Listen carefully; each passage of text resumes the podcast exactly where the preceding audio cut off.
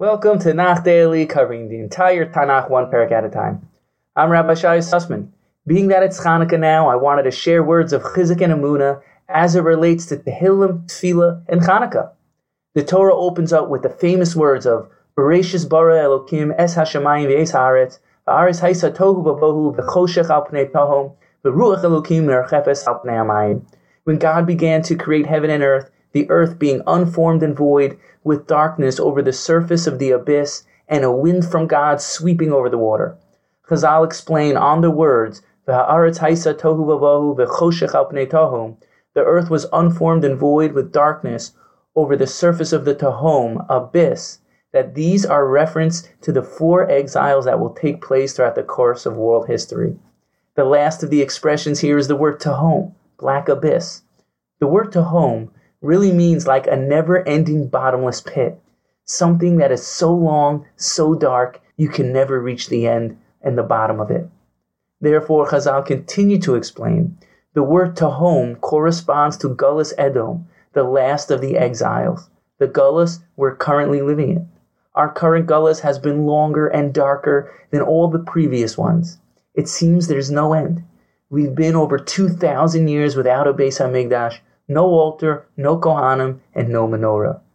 The amount of suffering on a national and individual level has been unsurmountable. Nowadays, Baruch Hashem, it's not too much about the physical persecution, but it's more about the mental, emotional, and spiritual problems people face every day and the suffering people are going through. Feeling ridiculed with anxiety, depression, marital issues, and just basic midos holding themselves together, trying to make an honest living and make it through the day. No day ever goes as planned, and it seems there's no end to the amount of suffering one can experience.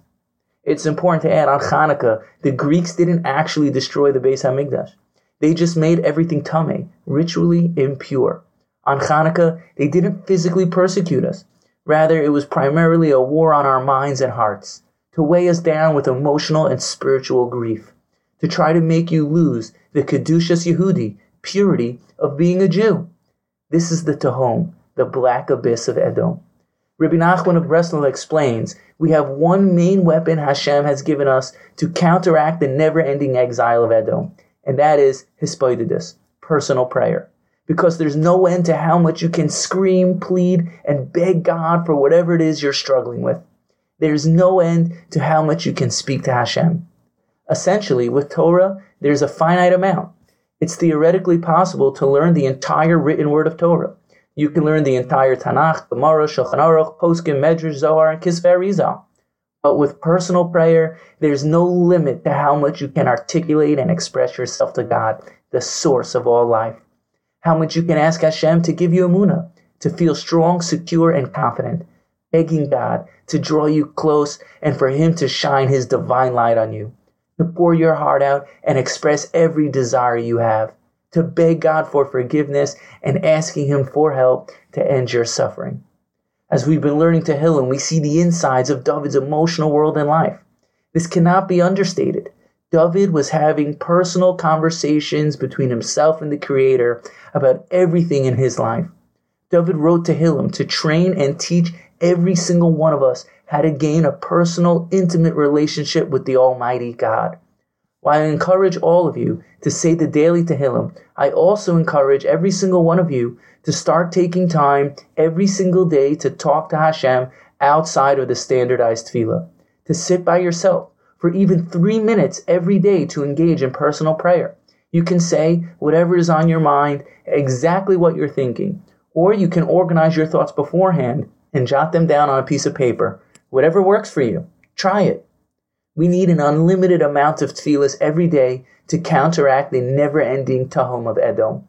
Let us merit to have deep amuna that the end of Gullus Edom is winding down, that the power of our personal prayer counteracts the dark abyss of Edom. As we say in the Ma'oz Tzur, Ma'oz Tzur Yishuasi lechanai l'shabeach, tikon beis tefilasi v'sham todan izabeach, leis tachin matbeach, mitzor hamnabeach, Azigmor Bashir Mizmor Chanukas HaMizbeach. O mighty stronghold of my salvation, it's so pleasant to praise you. Please restore my house of prayer, and there will, there will bring thanksgiving offerings to you. When you will have prepared the altar, Then I'll finish my song to you at the inauguration of the third Beis Hamikdash. Thank you for listening and have a wonderful day.